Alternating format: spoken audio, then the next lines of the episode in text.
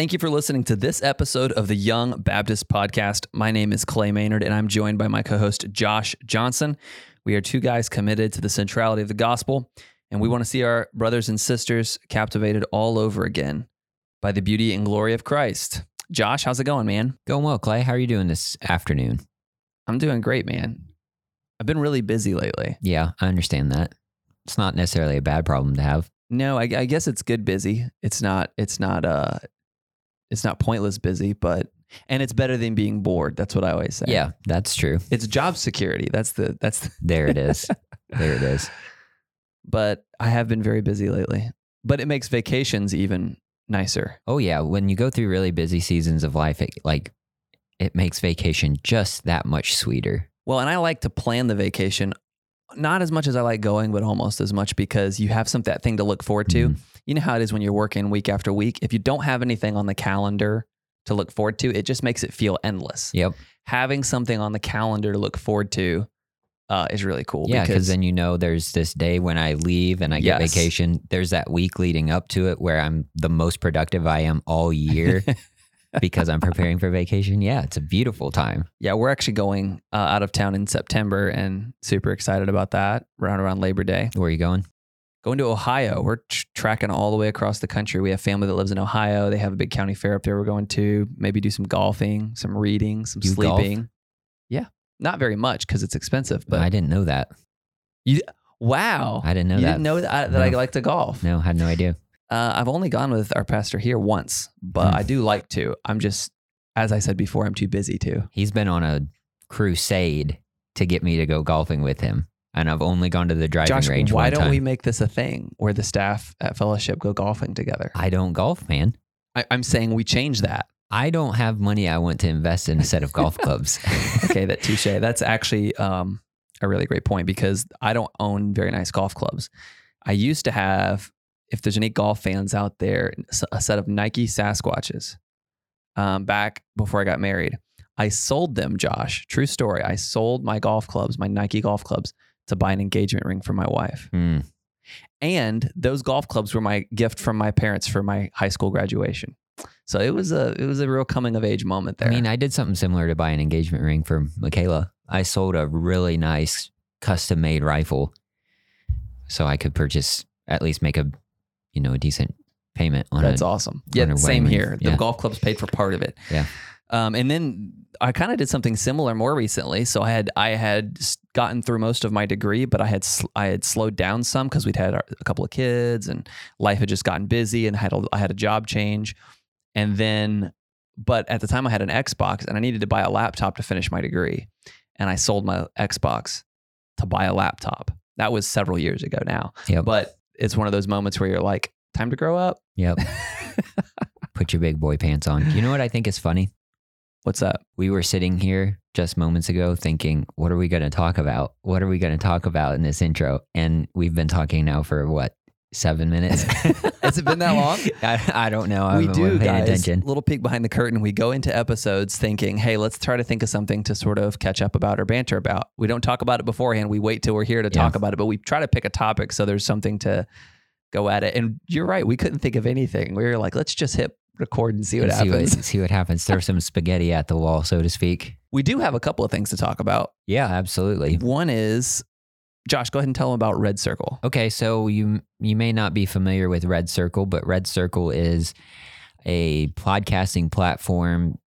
Uh, they have different tools for podcasters, but they give you, as a podcaster, an opportunity to connect with your audience in a different way, giving you similar to Patreon ways for your audience to donate to the podcast. Unlike Patreon, though, Red Circle lets your audience determine how much they'd like to donate to the podcast, should they want to donate to the podcast. So um, we're in the process of getting that set up. It's not set up just yet as of this recording, but when this goes live, if it is ready to go, check the description on this episode. You'll find a link to it there. And if that's something that you believe you'd like to help us out with by donating to the podcast in some way, you can go right on there to our red circle and select whatever amount you'd like to donate. You can donate a one time gift, you can donate recurring gifts, whatever you want to do. If that's something that, you know, you've prayed about it and that's what you want to do, feel free. We love to. And if you donate it. in the next 60 minutes, yes, it will be matched 200%. I'm just joking. yes, match two hundred percent by you, the listener. we we did get we have gotten to this point in the podcast, Josh, where we're like what six, seven months in, yeah, and we're like, oh man, it's gonna get to twelve months, and we got to pay all those subscriptions again. Mhm. So we decided, hey, if our listeners who've benefited from the podcast would like to jump in and help us out, and the Red Circle will also potentially set us up with sponsors. yeah, possibly in ads Possibly. and things like that. So if you hear us talking about something, you know, it'll be something we we think is awesome and we find interesting and that we think you'll find interesting. But uh, Red Circle might help us out with that as well. So Yep. I guess we'll see. Should be fun. Absolutely. Also, Josh, we we sort of uh, did a bait and switch with our with our audience. We have to we have to confess this to yeah, you guys. we didn't like lie to you guys, but things happened. Yeah, we told you we were going to talk about theological triage this week, and we are going to talk about that next episode. So Yes. two weeks from this episode going live, we will be talking about I mean- theological triage. next episode, we told everyone we talk about it next episode. That That's- doesn't necessarily mean next next episode. It could just be any episode that comes up next, right? It's more true now than when we said it. but we didn't do- that on purpose. We didn't. We didn't. We had an opportunity to interview somebody for this topic, which we hinted at as well. yeah. We told you guys we were going to talk a little bit about the history of fundamentalism because last episode, if you remember, we talked a lot about those early days and what the fundam- fundamentals are, why they were important, what they were there to do. But as we all know, things change over time, and we wanted to know what happened. What's happened since then in fun- in the world of fundamentalism and the people who espoused the fundamentals. And that is what this week is about because Yep. we had the opportunity to interview uh, Dr. Matthew Lyon, who is a Baptist historian, uh, an, a scholar, an expert on this subject. And we did not want to miss the opportunity to interview him and bring that content to you guys. This interview was awesome, and I'm so excited that we get to bring it. So on the one hand, we're really sorry that we misled you guys, but dang it, it's our podcast and we'll do whatever we want with it. no, seriously, I think you guys are going to enjoy this one. Dr. Lyon, he brings so much knowledge to this subject. Yeah, I was blown away by that interview. I knew he was knowledgeable about it, but I was I was just blown away as we talked to him uh, by just how much uh, information that he had at recall about this subject and about the history involved. And you know, history is such a great thing, Yeah. Josh. We should care. Mhm. The history matters. What actually happened matters. And so uh, this was a lot of fun. Absolutely. Well, let's hop right into our interview today with Dr. Matthew Lyon. You're listening to the Young Baptist Podcast, a show that exists to call believers to committed faithfulness to God's Word, to equip Christians by answering the tough questions that need to be asked, and to challenge churches on everything that distracts us from the beauty and glory of Christ. Now, here's your hosts, Clay Maynard and Josh Johnson. All right. Well, we're so happy to have uh, Dr. Matthew Lyon with us today. Uh, Dr. Lyon became uh, a lead pastor. He's been that, uh, pastoring in Maryland for about six years. He uh, got his PhD in church history at the Southern Baptist Theological Seminary. Um, Matt, it's great to have you this morning, man. How are you doing? I'm doing great. And I'm glad to be on here. You guys are the up and coming podcast. And Oh, well, I told someone you. anytime people are working on Baptist history, I'm in. Like it doesn't matter what they're doing or how they're doing it, I support them. That's that's really good to hear because this is a true story. When we were first starting, especially talking about the Baptist distinctives, we were like, "Man, out there, Matthew, uh, out there somewhere, Doctor Matthew Lyon is tearing these episodes apart." Absolutely. Yeah. no, I'm 100% supportive. there were times we would be like, man, I think we did pretty good, but I wonder what Dr. Lyon would say. Well, to be honest, your your podcast, uh, which for our listeners too, uh, Doctor Lyon is the uh, is the host of the History and Hope podcast, um, which is a Baptist history and and theology and and culture podcast. And that was a lot of uh, inspiration for me. You know, I was aware of and could broadly define the Baptist distinctives, but listening to your podcast actually gave me a much deeper desire and appreciation for those for those beliefs and a desire to dig into them further and it led me to a lot of reading and it sort of became that that passion sort of became the the reason we did we opened our podcast with with a series on the distinctives for Mhm. that reason um and so yeah that was it's been your your podcast actually was super helpful as a secondary source for us to sort of uh, point us in the right direction on some resources and things like that. Well, I appreciate that. I think um, a good teacher wants to see his students like grow and like take the knowledge from them and then leave and then do it themselves. So like multiplying Baptist history podcasts, like that'd be great. Like mm. it's it's something that we all should own as Baptists. And so I, I, think what you guys are doing is great. Yeah. And I was excited actually. We went to the Idea Summit out in Vegas back in January of this year. And I had I think I'd heard from somebody that you were going to be there or that you were planning to be there. And I was excited to meet you. And I think I saw you at some point. I was like, oh, I got to get over there. Cause you know how those environments are. Like you're yeah. just grabbed by person after person as you're walking around. Uh, and then you actually uh, approached you, you came over and said, Hey, and I was, uh, we were, it was so cool to, to get to meet you over there and, and spend some time with you. Um, and that's when I first mentioned, I was like, dude, we have to have, we have to have you on the podcast. So we're, we're glad to have you for sure, man. I, have you seen that meme where the guy walks up and he's dressed like a teenager, but he's old, and he's like, "Hello, fellow young people," and he has like a skateboard, but he's like fifty. that was me with you guys. I'm like, "Hello, fellow young people." oh, that's fantastic. Like you talking about like the stereotypical like 45 year old youth pastor who like turns the chair backwards and sits yeah, on it while he talks to the youth it, group. Yeah. let's just let's just chat, guys. Yeah, man. So we we last week talked about fundamentalism and or not last week, it was last episode. We talked about fundamentalism. We talked about we just talked about the origins of the fundamentals and they're from that, you know, fund, obviously fundamentalism yeah. and the funda- the early fundamentalists.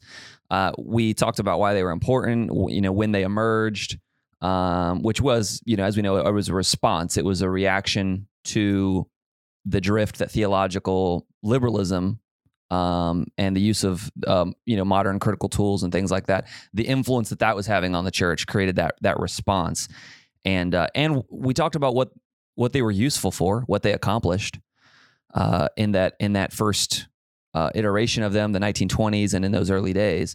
Um, but we did what we didn't get into, and what we would like to talk to you about because it's something that we would like to grow in our understanding of is what happened after that. So I, I see a lot about uh, of what looks like fundamentalism today, and I know that, that the term is such a, a loaded term today. But like, what happened from that early unified group who who saw it as a as a way for Christian Orthodox Christians to, to unite around uh, around being clear on what being a Christian was. What happened after that? Things obviously began to change. Began to change not long after that uh, in fundamentalism, as it became known. Um, what can you let's talk about what changed since then, and um, you know what have been the phases, if you will, of fundamentalism. Yeah.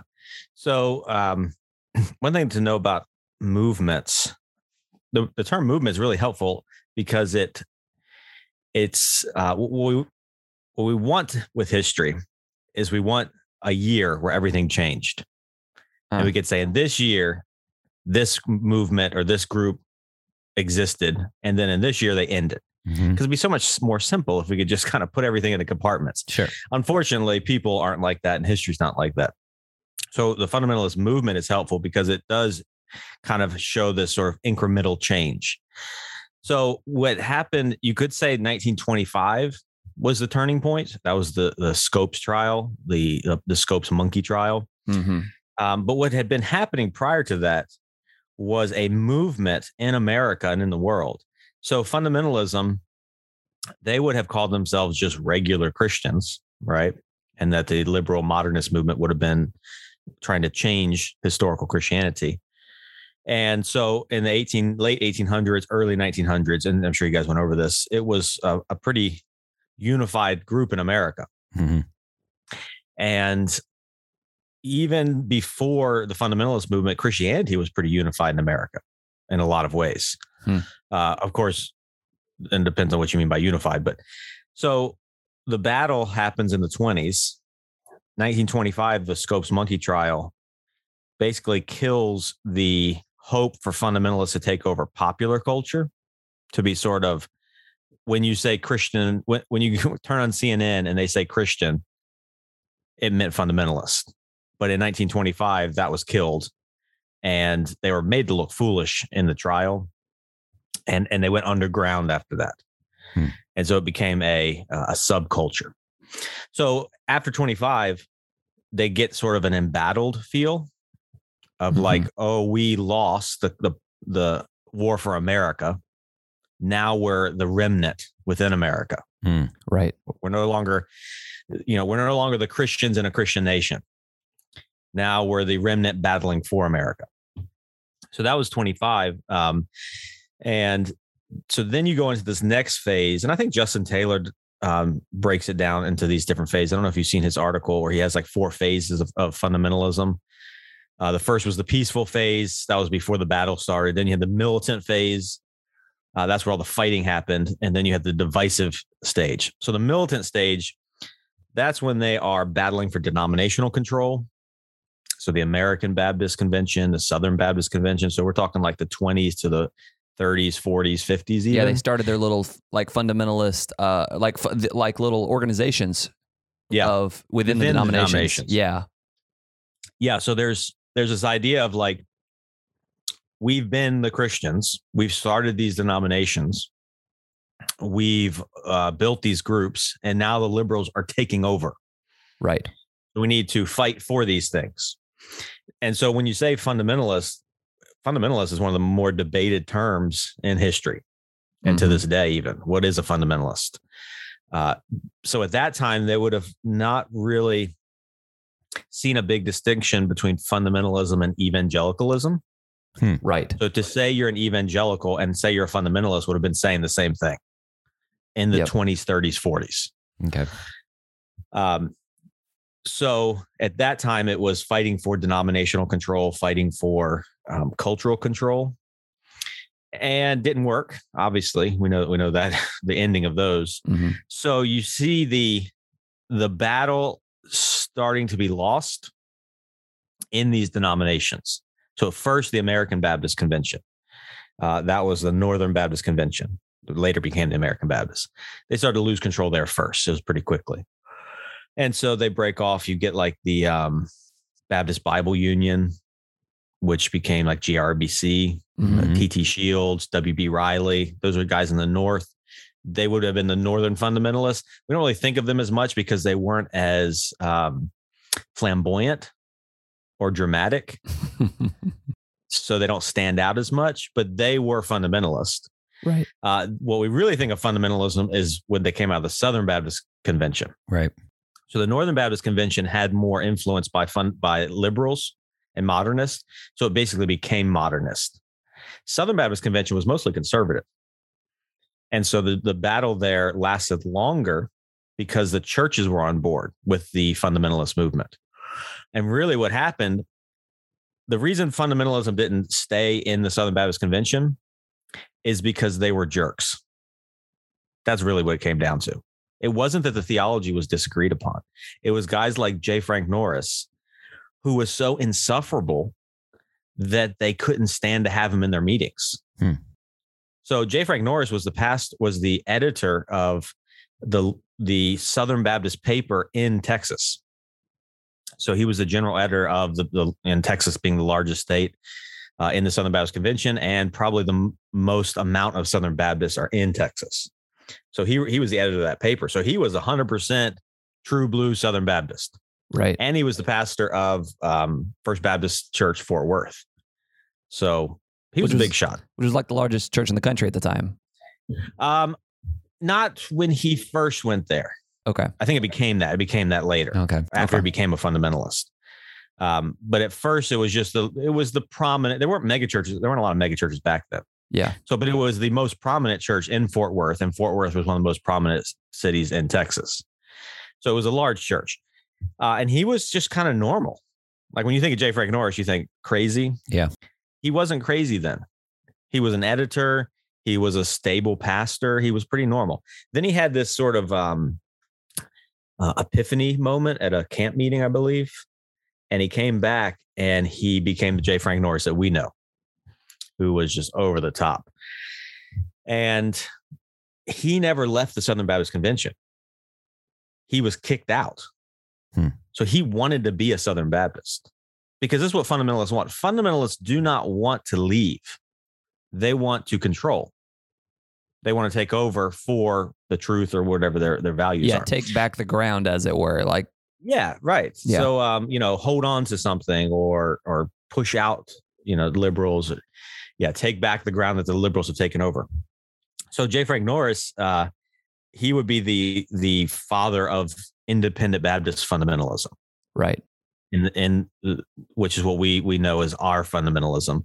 Uh, W.B. Riley, T.T. Shields, that would be that sort of Northern Baptist fundamentalism that became the GRBC. So what happened with Norris was he wanted to be in the convention. He wanted to influence the convention, but he would show up to these meetings and just cause so much tr- strife for people that eventually they said, it's not that we disagree with you necessarily. It's that you are a troublemaker. Mhm. You are divisive. You are harsh. You are aggressive. So they kicked him out of the Texas Baptist Convention. He goes back to them and apologizes and says, I'll be better. And so they let him back into the convention. So he petitioned to come back in and, and they let him back in, Hmm. but he could not stop with his antics. You know, this is when he's like, he's killing a man in his office, he's burning down his church building, he's getting in fights with everybody. So they kicked him out a second time and sort of permanently banned him. So what's happening is not so much a theological battle in the churches, but a political battle in the denomination. Hmm. So it's and so the Northern Baptists kind of went the way of liberalism. The Southern Baptists were tolerating liberalism. And they let some liberal teachers in their schools. And people like J. Frank Norris were like, you can't do that. We're going to make make a fuss. Yeah. So, um, as with everything else in history, it's complicated because what's going on in the 20s, late 20s in America? You got the, the Wall Street Yeah. crash, Great Depression. Yeah. you got the Great Depression. So, in the Southern Baptist Convention, in the er, in the mid 20s, they started the cooperative program. So when we think of Southern Baptist Convention, we think of the cooperative program where they Yep, all right. share money. That didn't exist before. So there was a Southern Baptist Convention with no cooperative program. They started in the 20s when everything was the roaring 20s, got millions in pledges, took out loans on those pledges, and then the depression hits. Hmm. And they can't pay the loans back. So they're going around to these churches trying to encourage people to give, while J. Frank Norris is also going around to- to the churches criticizing the denomination and the cooperative program specifically. And meanwhile, people are people are already broke. Yeah. Yeah. So, and he's saying it's being mismanaged. There's corruption in the, in the denomination, Mhm. which was all true. Wait, you're talking about J. Frank Norris and not modern day Twitter, right? Some things never change. It is. Um, it is the. It is the. It is the spirit of J. Frank Norris is alive, Josh. yes. Um, so they didn't have Twitter. They had radio, speaking engagements, and newspapers. So you remember J. Frank Norris was a newspaper editor for the Southern Baptist. So he starts his own newspaper called the Searchlight. And it was his version of a blog, a Twitter, a podcast. It was a way to get information out there. And so he's he's spending all of his time attacking the denomination while the denomination is trying to raise the money that they've lost. And so you can see the conflict there, both politically and theologically. And he was also just a very abrasive person. Um, he ended up alienating everyone in his life, even his own son. So by the end of his life, he had cut off ties with everybody. So he just would progressively cut ties with everybody. So he's the one who gives the catalyst for the independent fundamentalism. And that's in the 30s. So you see this idea of like, we don't need the convention. We can do better on our own. hmm And that's, and so J. Frank Norris is building a very large church. Um, it becomes a mega church. I don't know. I, I don't know if it actually was the biggest church in America, but it could have been. Right. Um, very well could have been. Then he goes to Detroit and pastors another church, which becomes a super mega church there. And so he's pastoring the one in Fort Worth and in Detroit. And what Mhm. happened there was he didn't pastor any Northerners. During the 30s, people went north for work. So there was a Southern migration north. Hmm. And so he was pastoring Southerners in the north. That's why he was able to do both at the same time. Hmm. So this, so that he's sort of the figurehead there's many other people. John R. Rice is another uh, example of the 30s and 40s. It was still fairly unified. Now it's about whether you stay in the denomination or whether you become independent, whether you start your own denomination. Uh, and so you've got sort of two sides of it. You've got the the or three. You got the liberals, then you've got the denominationalists who are like, we're going to stay in and try to make it work, and then you've got the independents. But by the time you get to the 40s and 50s, it changes. And now within fundamentalism or evangelicalism, there's a there's a conflict of how are we going to be like J. Frank Norris, or are we going to be more, um, you know, normal? Yeah. more Yeah. peaceable. And and And these so- and that and that debate. It, correct me if I'm wrong. That debate wasn't on, on necessarily always on doctrine. Uh, very rarely on doctrine, actually, It was on because the, it was on personality and and market share and what I mean. It was yeah, it was. A, on it was about how do power? you? Yeah, so it's always about power. it's always about power. Um, power's not always bad, but it's always about power in fundamentalism. It was okay. Now we've agreed that the, the liberals are wrong, hmm and we've spe- separated from them. How do we relate to a country and a culture that is going the path of modernism? What's our relationship to them? Hmm. Uh, we, we we couldn't work with them, and so we kind of got past that battle of okay, we're, we've drawn the the battle lines. You're either on on one side or the other. Now that we've drawn the lines, now what? Do we work with them? Do we talk to them? Uh, how do we deal with culture in general? What's our attitude towards America? And so you have two camps kind of arising there. And what Mhm. we would, what, what they call themselves was neo evangelicals. So neo evangelicals were fundamentalists who didn't want to be combative. And so Carl F.H. Henry, um, they were fundamentalists. They broke away but they're like, hey, we can still talk to people. Like we can still work in seminaries and we, we we can have our own convictions, but still engage in culture. And other fundamentals were like, no, that's compromise. I mean, right? That's that's what we're talking about to this very day of how much are we allowed to wear beards or yeah. how can we can we work in seminaries or, or institutions with people who don't agree with us? And so you have a split there between these separatist fundamentalists and these sort of uh, fundamentalists who are willing to work with other people. And a lot of spectrum there. A lot of it comes how do you deal with culture? So Mhm. fundamentalists have become very uh, anti-social gospel and from the social gospel they just became antisocial Yeah. Hmm. and so it was just about preaching the gospel and not about any sort of social work or or, or work for justice. And so neo evangelicals uh, were willing to compromise uh, relationships, not doctrine, but relationships. And you have a break in the 40s, 50s over that. Now it's funny because John R. Rice was more like a neo evangelical right he worked with so if you want to divide it you've got um, bob jones on one side as a strict fundamentalist and you got billy graham on the other side as the Right, neo-evangelicals that's the common way to divide it bob uh, john r rice so if your listeners don't know john r rice ran the largest evangelical newspaper in america the sword of the lord hmm um, for like 40 years. Yep. And at that time, he was probably the most influential fundamentalist until he died in 1980.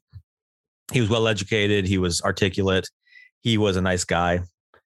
Um, so he was very influential. yeah and that and that you were talking earlier about J, J. Frank Norris uh, cutting ties with everybody as, as that sort of initial initial firebrand him and him and John R. Rice were friendly for a while and then eventually he he alienated John Yeah. R. Rice too right Yeah, John R. Rice had an office in J. Frank's Norris, J. Frank Norris's church for a Hmm. while.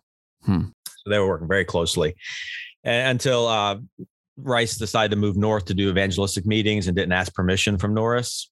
and so Norris um, started sending messages ahead of Rice to say that he was a charismatic and he believed in faith healing and basically lied about him to kill his meetings. Hmm. And so John. Rice was like, okay, well, we can't work together anymore. right Yeah. But again, it was about control. Norris wanted to be the leader, and Rice was like, no.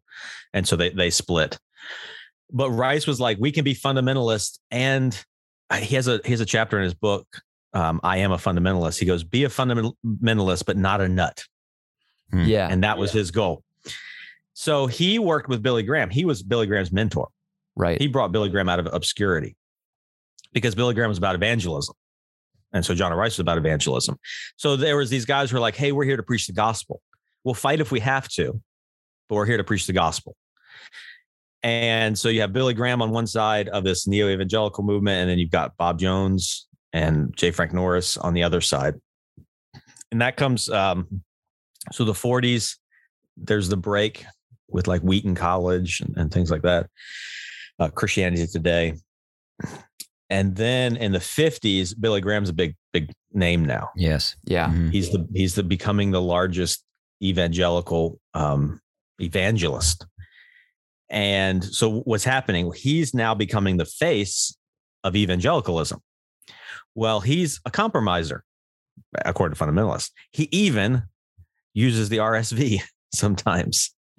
Um, and he will talk to neo evangelicals or he'll talk to neoliberals or neo orthodox. So he wasn't toeing the line Right.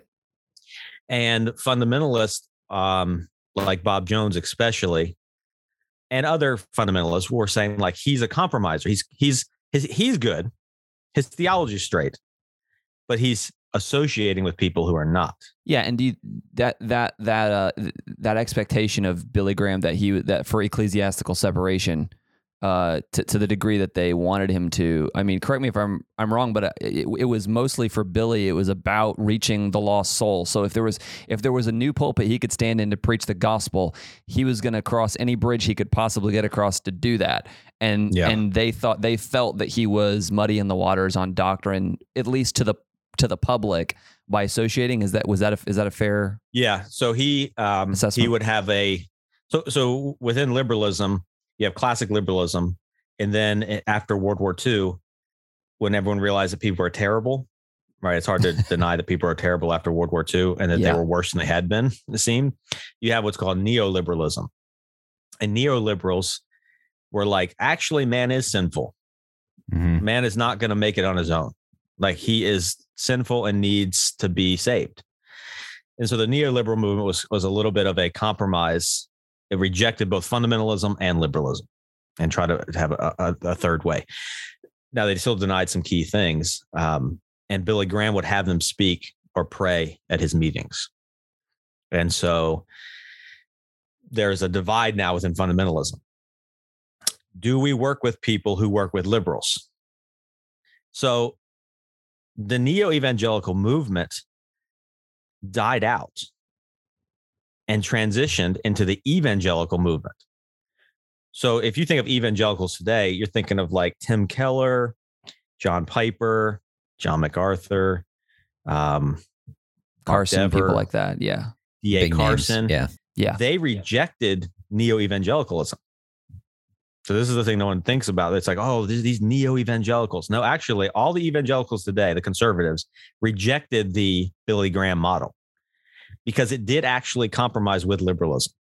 If you have a liberal pray from your pulpit, you're promoting liberalism. Yeah. Sure. Um, it's hard to, to not see it that way. So, but at that time, if you worked with a liberal, you were a liberal. And so they wouldn't Yeah. work with you. Um, John Rice is interesting because he never broke with Billy Graham. Bob Jones says Billy Graham's the most dangerous man in America.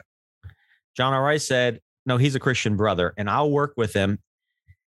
And I think I'm the only person who makes this argument, but John R. Rice would have worked with Billy Graham to this day, as long as he didn't have to work with liberals while he was doing it. Hmm.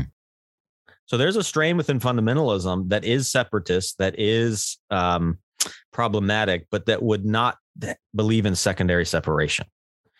And so I think that Rice and others would have continued to work with Billy Graham as long as the meeting was only conservatives. hmm And that Billy Graham wanted to have a meeting with a liberal. They're like, we can't, we're not going to work with liberals.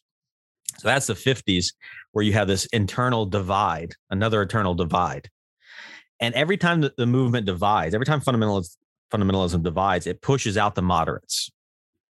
So in the 20s, the moderates were basically liberals. In the 30s and 40s, the moderates were people who just were a little bit more compromising with relationships. 50s and 60s, now you're pushing out moderates like John R. Rice. Hmm. You're splitting, and it's becoming more and more like J. Frank Norris. So the Southern Baptist Convention has their schools are just filled with liberals, modernists. hmm Churches are pretty conservative. And so all the independent Baptist churches are now coming out of that as it's become clear. And growing by a lot because of it. Oh my goodness. So all the mega churches are independent Baptist. So the heyday of fundamentalism is really the 20s. The heyday of independent fundamentalism is like the 50s and 60s. Mhm. Right. Uh, they're not as big as they were in the 20s because they've separated. But among independents, they they have the largest churches in America. They're the most dynamic preachers. They here's the thing that we don't we don't think about. They looked like everybody white, everybody white. So um, when you looked at Jack Hyles or John R. Rice or or whoever, they looked like every preacher.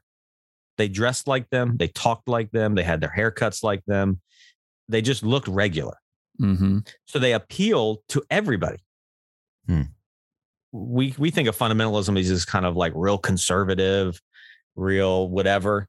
But in the 50s and 60s, you wouldn't you couldn't have told what a mainstream. fundamentalist preacher was. Yeah, it's pretty What's that? mainstream culture. Yeah. At that time, yeah. Very mainstream. Their style was mainstream. Their language was mainstream. Their values were mainstream. Um, they were fighting a culture war, but most of the culture was on their side. Yeah. Okay, so what's happened in the 50s and 60s? 50s and 60s is post-war America. America went through this traumatic experience with World War II and, and Korea. And now you got the hippies. hmm You got these these group of people who are rejecting all of the normal things that we've always held dear. They're even saying that America's bad.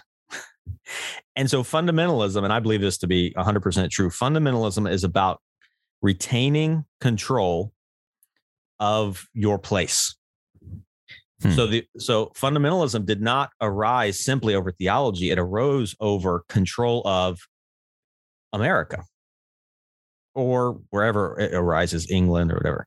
So what's happening in America in the beginning of fundamentalism? Liberalism is changing the theology. Feminism, which came in the late 1800s, is changing gender. The roaring 20s is changing moral values. Um, politics Hmm. are changing. And so fundamentalism is conservative in all these things. Okay, so now you come to the 50s and 60s. Things are changing again. Hippies are coming out. They're growing out beards. So this is where the the no beards comes from, and I think people have talked about this before. It's the it's the same spirit of we are preserving what is ours, Hmm. and these people who are not wearing ties, growing out their beards, changing their dress styles, they're the radicals who are destroying America. And in and the reason the churches are growing by leaps and bounds is because most of America agreed with that. If you walk down to your local Walmart in 1955 and said, What's wrong with America? They would have said civil rights, communist, and hippies. That's what's wrong with America. And what are every sermon fundamentalists are preaching? The communist, the um, you know, Martin Luther King Jr. is a liberal and he works with communists. Uh, the hippies. So if you see someone, and so when you see these advertisements hipster, for, hipster for pastors. was that I said hipster pastors, right? it's the same thing. It's the exact same thing.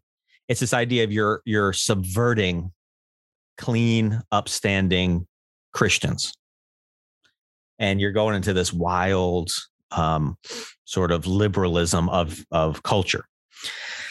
So you look at college advertisements in the 50s and 60s for like the newly founded colleges, and they're all about our our people are going to be clean shaven and they're going to follow the rules and they're they're not going to to they're going to learn to be hardworking and it's all reactions. they're going to learn to love. America. Yeah. Because the fear is communism is going to take over America. This was a huge fear. The nuclear threat from Russia. So when you look at Jerry Falwell got his start by traveling around America with these sort of "Make America Great" um, conferences. Mm-hmm. So fundamentalism has always been wrapped up in politics. If you were surprised that fundamentalists supported Trump, you don't know the history. Hmm. They've always been very, very political because they felt like, and they rightly understood politics affects everybody. Right. So in the 50s and 60s, politics, I mean, you got Vietnam going on, Mm-hmm. you've got the civil rights movement going on. And so fundamentalism has always been entirely white. Um, explicitly white, I should say. Like it wasn't just happened to be white, which is, I would say right now it kind of just happens to be white, but it happens to be white because it was explicitly white before that. So, so the early guys would intentionally promoted segregation.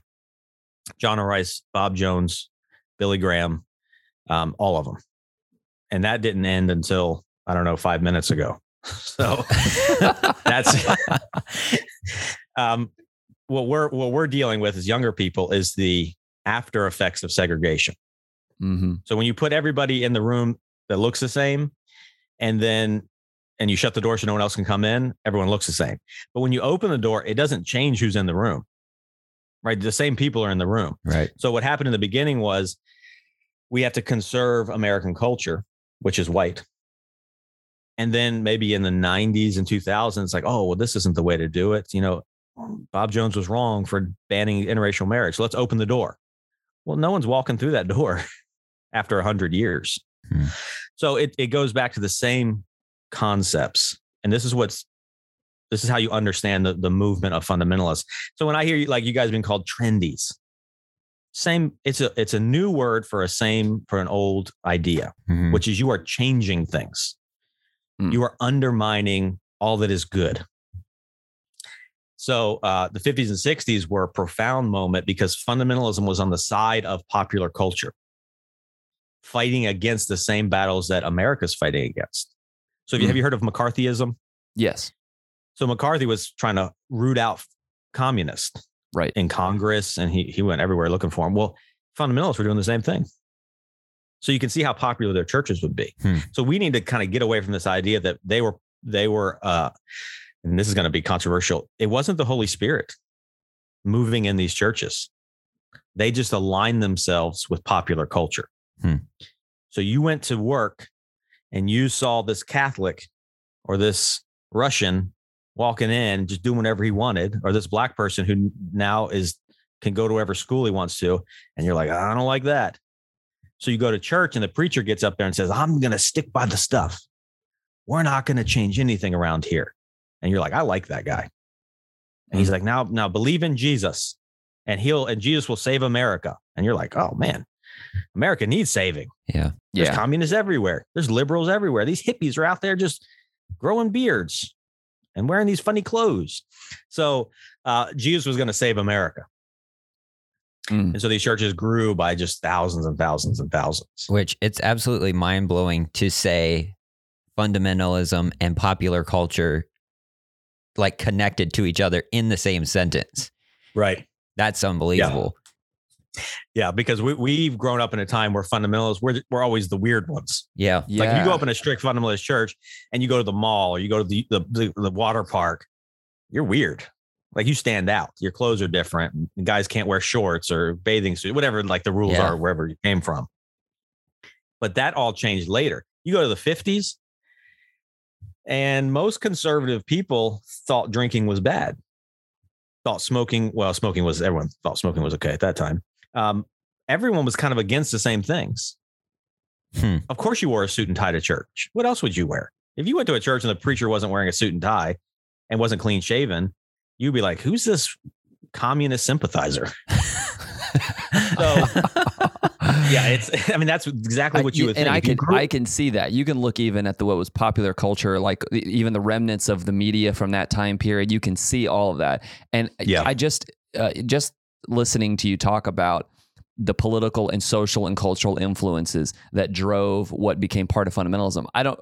I knew that there was a connection, but I don't like. I'm. I kind of feel like I'm. Lear- one of the things I'm learning just from listening to you is that it that they're inseparable. Like they're not. You can't tell the story of fundamentalism without that cultural and social and political upheaval, because it really, it really, and again, and I'm sure we'll talk about this. Again, they lost that battle, and they're and Mhm. continuing to lose that battle. But it still maintains. It still exists as a reactionary response Yeah. to the changing world around us, and it, and then it should be no surprise that that the culture that still to this day is upheld is basically we need to get back to the 50s is essentially the undertone it's not said that way but this Mhm. moniker of old time religion for example like it, it's this idea that oh things were good when it was when it was this way in the 50s i i just came across Yeah. um a a quote from the Hyles Church Manual and if you want to go look at my Twitter or my Facebook or my or whatever, you can you can read this list of things that a wife that all wives should do. And oh in- yes. And in it was if you are to don't look more efficient than your husband. If you are more efficient, try to be less efficient, so that he so that he feels that you need him. Like all this really wild stuff that as Yeah. you're reading it, you're like, what what is the matter with this?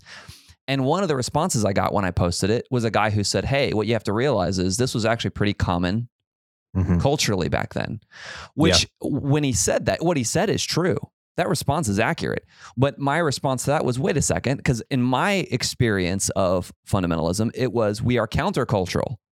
We are we are fighting against the thing. So I was like, hold on. I thought I thought what made some of our some of these firebrands crazy was that they that they took things that were countercultural, but they just went too far. Mm-hmm. Well, may that may be what's happening with some of them now Yeah, but not then. but but the, what the general what the guy was saying was accurate, which was no, actually he was being incredibly cultural, and and uh, you know, and he was obviously in his heyday in the seventies and eighties was after that, but it was there was still such a, a groundswell culturally of negative response to those changes that were happening, and so Yeah. it it was very cultural in the seventies and eighties, and so it- or and it really it was harkening back to the like you said the fifties and the sixties. Um, but that was a that was somewhat of a realization for me and i was realizing but i don't know if it's any less damning as i was i was telling josh later i said i don't know if it's any less damning to say oh he was just spouting cultural uh, norms as spiritual truth i don't know if that's any less damning than to say he was a chauvinist who subjected women um, Right. and subordinated women Yeah. but but it's but it's probably more accurate I mean, surely certainly it was those are sexist ideas certainly but Yeah. but it but even maybe more accurately he was trying to return america and the church and society as a whole to those values that they weren't explicit they weren't scriptural they weren't christian they were cultural Yeah. um and and that was uh that was it's it's it's quite a realization because you're everything you're saying is backing up um that idea you're right. It's sexist, and you're right that it's cultural, because those were the same thing in America. So we think of America as a democracy, right? All men are created equal. Uh, but do we know the history of voting rights? So, like America, when when it was a, a, the land of the free, home of the brave, only white men could vote. Then they, you know, you had some changes. But when could women vote in America? Women's are allowed to vote in 1920 what is happening in 1920 you've got the fund, the rise of fundamentalism. Right. So america is now for the first time in, in the history of the world maybe i don't know allowing women to take power. And fundamentalists are saying at the exact same time gender roles are being undermined and we need to keep women in their place. Don't let women be more efficient than men that makes it look like they're equal. And god forbid that they're doing more than men. So so this cultural changes are reflected. So if you open a copy of like good housekeeping in 1940 and you open a copy of the sword of the lord in 1940 there's not much difference. Hmm. there's not much difference between fundamentalism and general populace. Uh, and then the same with with civil rights movement so uh, black people got the right to vote in 19 i don't know depends how you, you look at it 1968 um, whatever. It depends on how you define voting rights. Well what's happening in, in bob jones in 1960s open a copy of the sword of the lord and you're going to find in there segregational views. And so what's happening in popular culture is reflected in fundamentalism. And the reason fundamentalism is so popular because segregation was so popular. And Hmm. because women's men are like my wife used to stay at home while i went out and worked now she's showing up to work too and then you went to church and the pastor was like that's not right men you're the head of the home you should be the leader women are going to take over. Like this is what's happening in America. This is what's happening in the church. So the, the fear of losing power is at the heart of all of this. The fear of losing power is at the heart of fundamentalism. And it was also at the heart of American culture for a lot of things. So you cannot understand fundamentalism without understanding American culture because fundamentalism is American culture. Hmm. And what happens is fundamentalism just holds on to things a little bit longer than the rest of America. So in so it's interesting when we say fundamentalists want to go back to the 50s. That's true. Why don't they want to go back to the 20s? Well, it's because fundamentalism made it to the 50s. In the 50s, what were they saying? We need to go back to the 20s. Hmm. And in the 20s, what they were saying, we need to go back to the 1820s. Hmm. So it's always like 50 years behind or, or trying to preserve 50 years ago. And so now, uh, you know, what are we trying to say? We need to go back to the 80s, right? That's the heyday. That's Jack Yep. Hyles, Mhm. right? That was when people stood for the truth. That was when, you know, the greatest churches were Sunday school, whatever, 70s and 80s. And how long ago were the 70s and 80s? 50 years. Yeah. Um, so fundamentalism is about ma- maintaining control of what is God's way, which is a funny contradiction there because if it's God's way, then we don't need to maintain control. God will control it. Yeah. But I don't think fundamentalism has been very close to God's way for a long time, if maybe ever.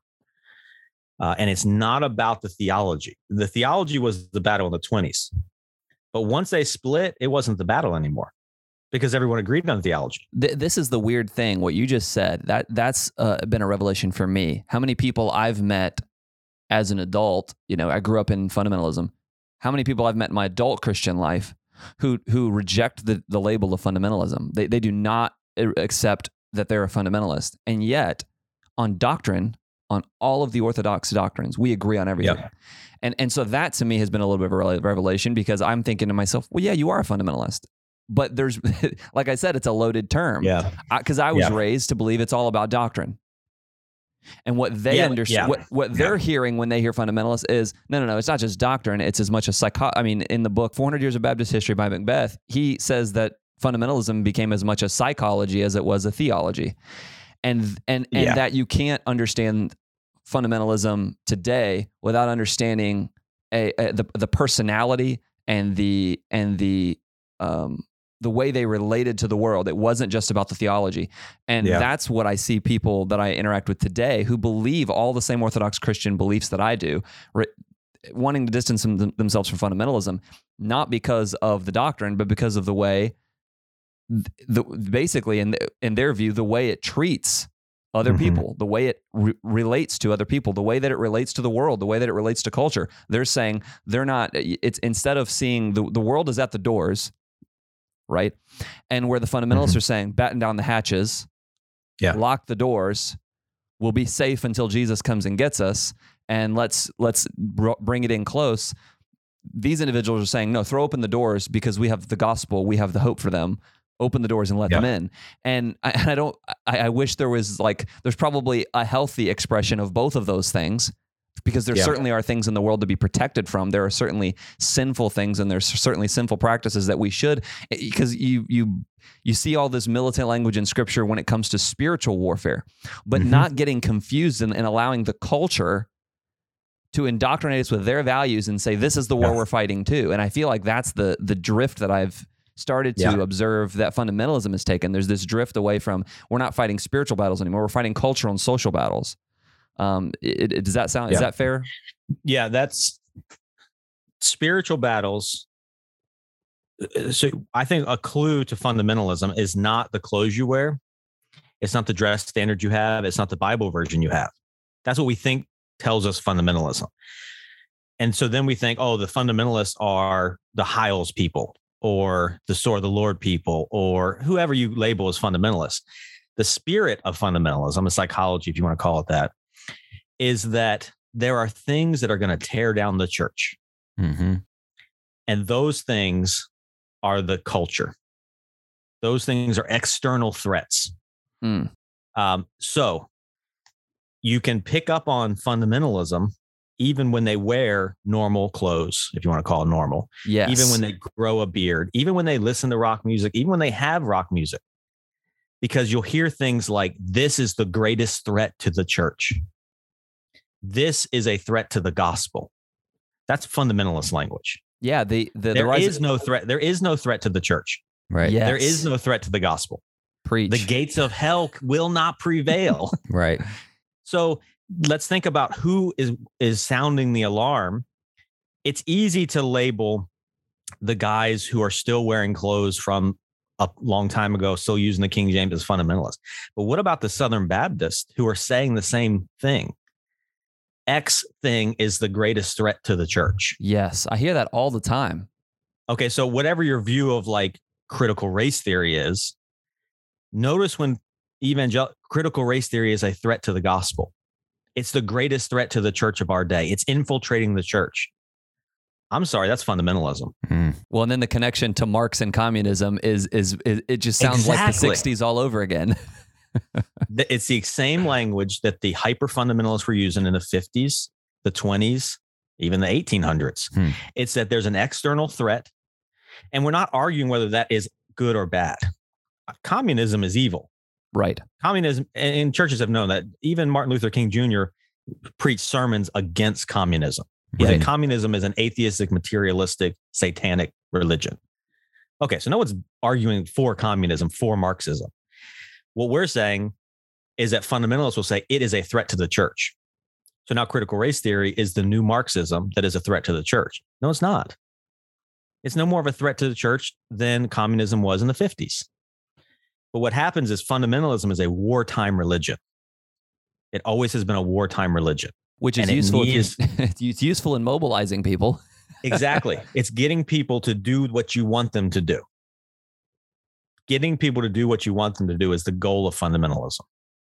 Every single fundamentalist pastor, the good ones, the nice ones, the mean ones, the bad ones, they're all trying to get people to do what they want them to do.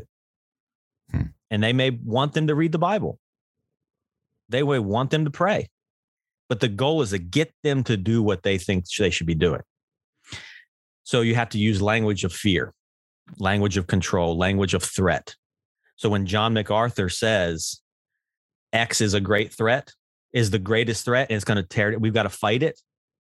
John MacArthur never stopped being a fundamentalist. Hmm. We think John MacArthur's not a fundamentalist. He let people rap in his church.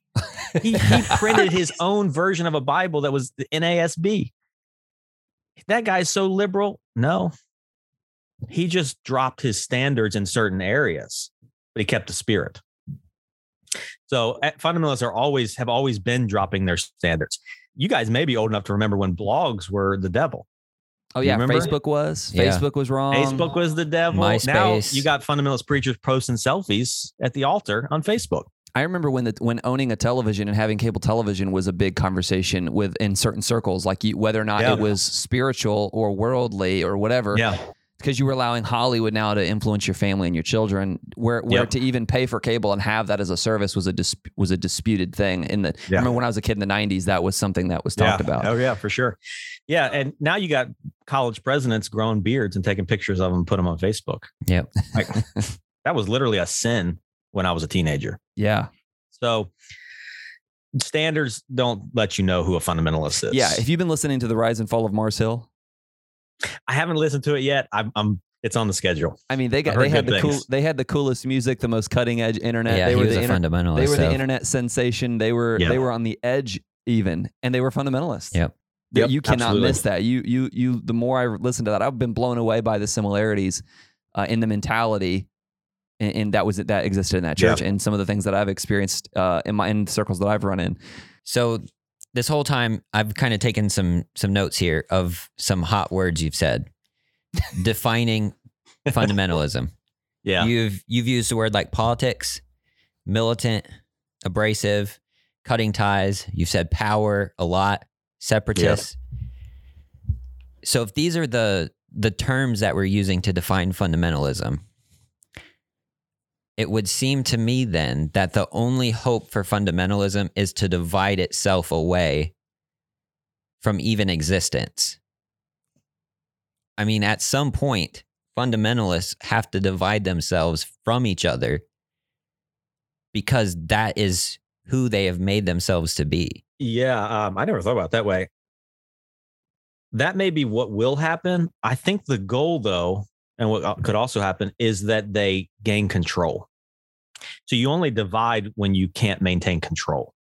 But at some So point, James- at some point, there's going to be no one around to maintain control over. Uh, well, that, that unless you change with them. So unless you also change, you let go of some things that you know you can't hold on to anymore. So fundamentalism has not maintained the same standards the entire time. They've let go of things. Yeah. To maintain control. So fundamentalism it changes with the times. It, it used to be that Facebook was evil until you realized "Oh, we can't maintain this.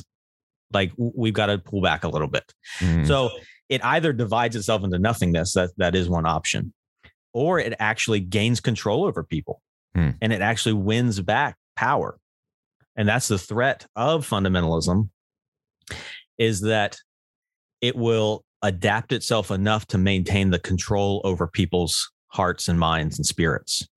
And so I think there are many fundamentalists who drop the music standards, who drop the dress standards, who drop Yep. the Bible version standards so that For sure. they could continue to control people. Uh, J- Bob Jones used to be a segregationist uh, academy school.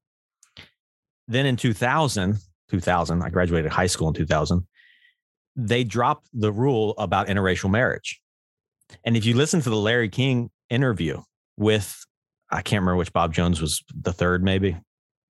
Larry King's like, So you have a rule in your school that you can't have interracial marriage. And then the, the president of the school says, Yes, I'd like to make an announcement now that we are dropping that rule. And, and I think it was Larry King says, So you're against it. He's like, Well, what no one even knows about it. It's not a big deal. It's not who we are anymore. He never actually said it was wrong Hmm. and we are changing. What he was saying was, we look really bad. We look really bad. The whole world knows that this is not a thing. So we're going to drop this so we can maintain control. And so I think that's what you see in fundamentalism is some of them fade away because they just get too divisive, but others lower the standards to maintain the power. Yeah. Keep the same mentality, just move the bar a little bit so that we can stay. Exactly. So Yeah. along those lines, then where we would technically be in the middle of a major, what should be a major shift in fundamentalism, to be able to maintain control and power over congregants, Mm-hmm. because we're at about that fifty year mark from Yeah. from that heyday of fundamentalism. So I I don't think we need to be looking for fundamentalists in that little King James only church. We need to be looking for fundamentalists in Southern Baptist churches, non-denominational churches. And this is this is so you guys are a little bit younger than me, and you got listeners who are even younger. I had maybe five years ago sort of a crisis moment where I'm like, I, I'm done with fundamentalism, maybe six, seven years ago. It's wrong. I'm going to now join the evangelical movement where they're real Christians.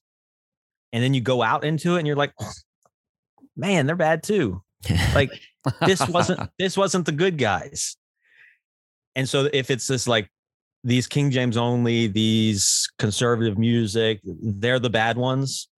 We need to go become like Tim Keller, D.A. Carson, John Piper, non-denominational, Southern Baptist, Acts 29, whoever. Then we'll be good. Yeah, that's that's a oversimplification of of the Yeah. nature of sinful man, isn't it? Yeah. And what you're going to find is that there are no more Pharisees anymore, but they're still Pharisees. hmm And when there's no more f- independent fundamental Baptists, there'll still be fundamentalists. They'll just look different. And so we need to be on guard for the fundamentalists who don't look like we're used to. And so you- you're you're not looking out for the the red flags anymore. You're looking out for the spirit. And so I think the, the support of po- of certain political positions and the way they're held mimics the past. And so mm-hmm. Mark Driscoll g- wasn't identified as a fundamentalist for a long time, and he hurt millions with his worldwide ministry because people didn't recognize the fundamentalism because he had tattoos and he had a rock music, and so they're like, "Oh, he's cool."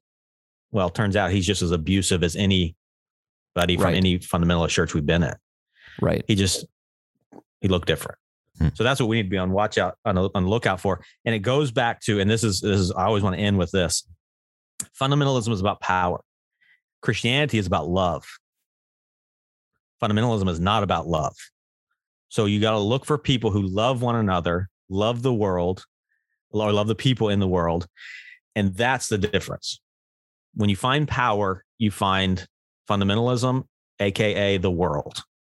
When you find love, you find Christianity. just listening to all of this, I one of the things that I've as I've been reading the fundamentals, um, the original arguments that were made, and as I've been trying to learn more about the history, it- one of the things I've started to realize is uh, instead of as you were talking about, you, you if you leave one camp and think, oh, I'm just going to find the new camp and these guys are the good guys, you're going to be disappointed there too, and realizing movements designed and made by men are always going to have flaws and so it's one thing to look at a movement for for what positive thing it brought and say Yeah.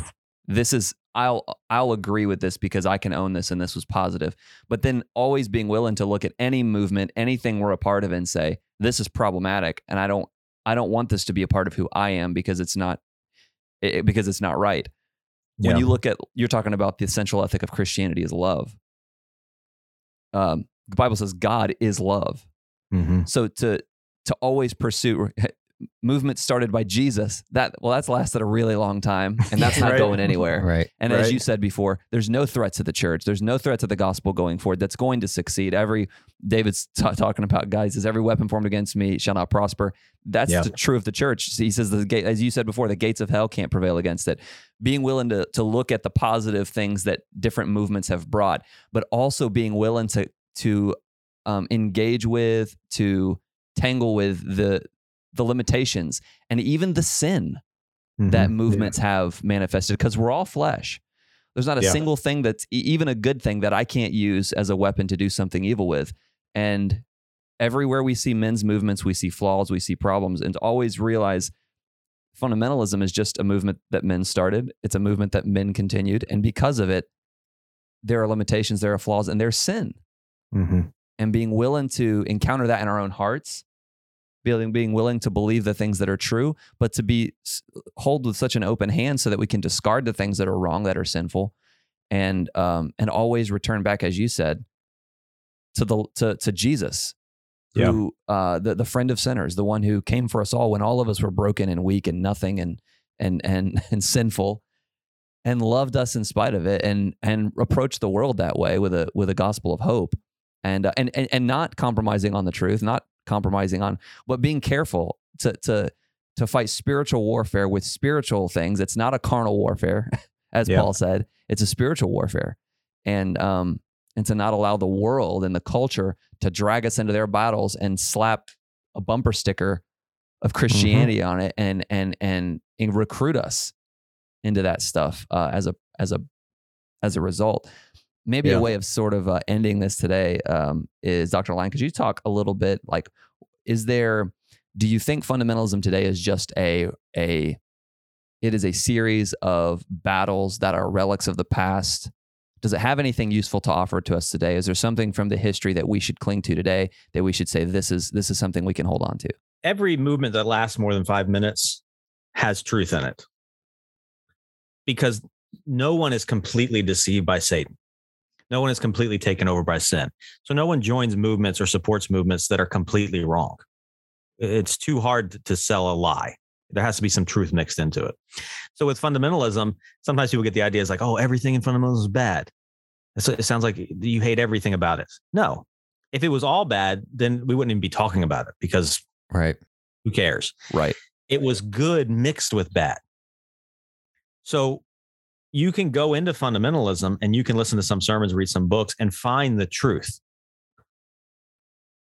But then it's mixed with falsehood.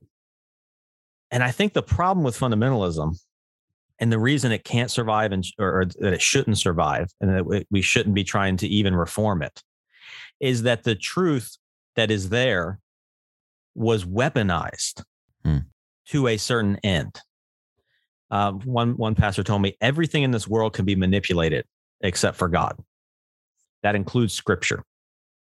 Scripture 100% can be manipulated. Yeah, Satan did it. Uh, Yeah. yeah, exactly. So it's not that there's some bad in fundamentalism because there's some bad in every church, every everything. It's that what is good was weaponized for an agenda to control. And the gospel is ultimately about freedom. Mhm. It is not about control. Mm. You shall know the truth, and the truth will make you free. Fundamentalists are not free. And many of us who came out of fundamentalists are still struggling to be free. Hmm. And just because you left your fundamentalist church does not mean that you do, are free within. No, that's a journey. That freedom within does not happen because you started reading the New King James or something. um, there's an internal spiritual bondage. So fundamentalism says many true things that can be affirmed, that can be repeated, that can be held to. But the goal of the whole cultural movement is the control. And the goal of Jesus is to free. So where you find freedom and truth, you find the gospel. Where you find truth and control, you find Pharisees. Hmm. And so ultimately, fundamentalism is about using the truth, using culture to control people. And so it needs to go away. Yeah, and, it- and it needs to be ended and replaced with the gospel, not morphed into a cooler version of fundamentalism. Hmm. Right. There I heard I read a tweet by Jared Wilson uh not too long ago where he was talking about I think he was actually talking about the fundamentalists or uh, he was talking about the he was talking about uh, Mars Hill I think. And he, he kind of the it was a tweet thread and it kind of devolved into some some sort of philosophical um ideas about about there's more than one way to be to believe to, there's mo- more than one way to be a practitioner of false doctrine. And one way is to get up in your pulpit and teach it. And the other way is to unsay with your behavior all the things you're saying with your mouth and i think that's what you're speaking to here it's it's Yeah. it's to say man it's good to believe the, the the fundamentals the things those five or seven or however many i know they disagreed on the number even but eh, those basic doctrines the sufficiency of scripture the the authenticity of the of the miracles of jesus the resurrection the virgin birth like these are all they're central to who, what it is to be a christian Right.